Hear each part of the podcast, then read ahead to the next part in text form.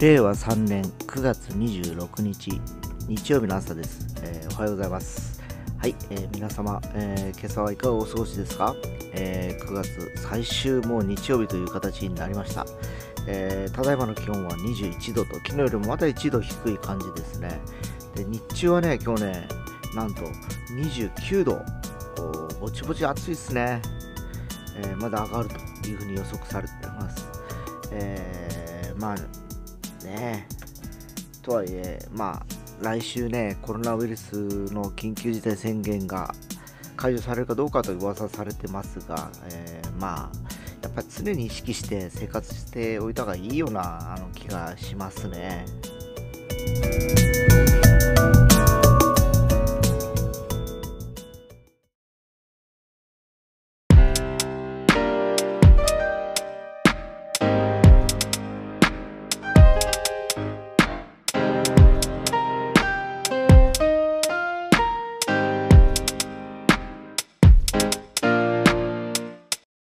はい、えー昨日からスタートした音でか、えー、F1 ソチグランプリ、昨日は、えー予選ということでですね、雨の中の予選でした。えーまたしても波乱がございました。えー盤石と言われたメルセデス、なんとポールポジション取れずに4位と、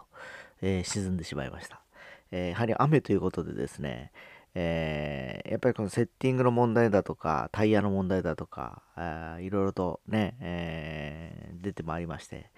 えーもう、あのライバルの、えフェルスタッペンはもう最初からね、雨がひどくなったからもう走らずに、えどのみち最後尾スタートなんで、やめとこうということで走ってなく、リスクを負わず、えー走ってなかったんですけど、えーまあ、あの、一方のメルセデス勢としては、えーこのチャンスに、えいかにポイントを稼げば、えー稼がないと逆転しないということで、えー必死になってタイムアタックしておりましたが、結果的には、えー前回の、え2位だったランド・ノリスがポールポジションと、初のポールポジションということで、マクラーレン勢がですね、やっぱりあの前回にまして、かなり速い、えタイムを出したという状況です。えーね、だから僕ら見る側としては今まであのメルセデスが勝つか、あるいはあのレッドブルが勝つかというところで、序盤はそういう、まあ、二強の争いだったんですけど、ここに来てですね、えーマクラーレンが絡んできたことによって非常に面白いレースにまたなるのかなという気がしております。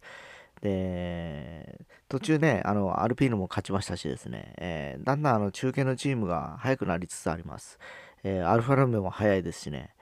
えーもうメルセデスがあの一強という時代ではなくなってきてるのと、えーまあ、あの、よそのチームもですね、えーまあ、ドライバーもまずね、若い子たちがだんだんだんだん力をつけてきて、スピードも、あのまあ、あと安定性もですね、えー増してきていることもあります。で、今日はいよいよ、えー夜、決勝戦なんで、えーまあ、天候によるんでしょうけど、どういう風になるのか、また楽しみなんで、ゆっくり見たいなと思います。は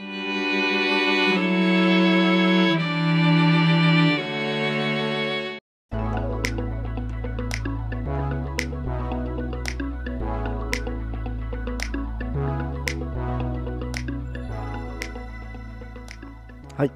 えー昨夜はですね、えー去年話題になった「鬼滅の刃」の無限列車という映画が地上は放送されておりました、えー実は去年の今頃ですね僕あの見に行ったんですね映画館にですね、えー確かね朝の会かなんかに出かけていった帰りに、えー、かつてのイオンモールであるじゃないですか。あそこでね10時ぐらいまでに入ると1000円ぐらいで見れるんですね。早朝割引かなんかで、えーたまたま用があって行った時にえー今やってんだ、1000円か、じゃあ時間もあるし見ていこうかなと思って見て帰った記憶があります。えーまあそもそもアニメはね、ネットフリックスとかで見てたりしてたんでですね、えーその、まああの最終話からの流れで、え無限列車編ということだったんですけど、まああの皆さんもご存知の通り、えーね、柱と言われる煉獄さんが、え亡くなって終わるという、えまあ、自分の任務を全うして終わるという、ちょっとね、え残酷ですけど、まあ、あの鬼殺隊3人に非常に影響を与えた、えー作品だったと思います。で、昨日はその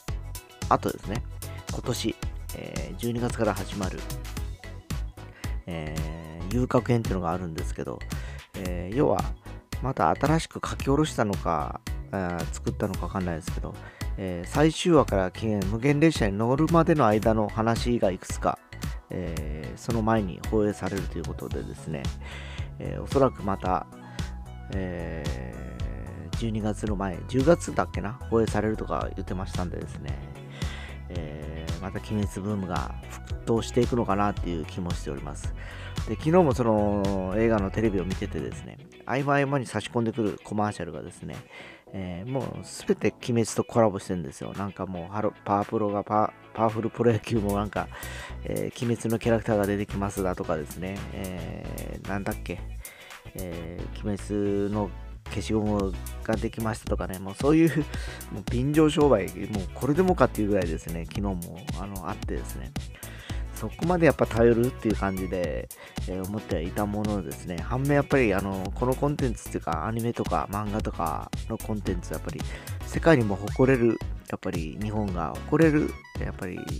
文化であり、財産だと思ってますんでですね。まあ、これにやっぱりもう少しね、えー、政府もやっぱ目を向けてですね、お金を傾けたりですね、えー、していただけるともっともっと、えー、誇れる財産となって外交にも通用するような気がするんですけど、どうなんでしょうかね。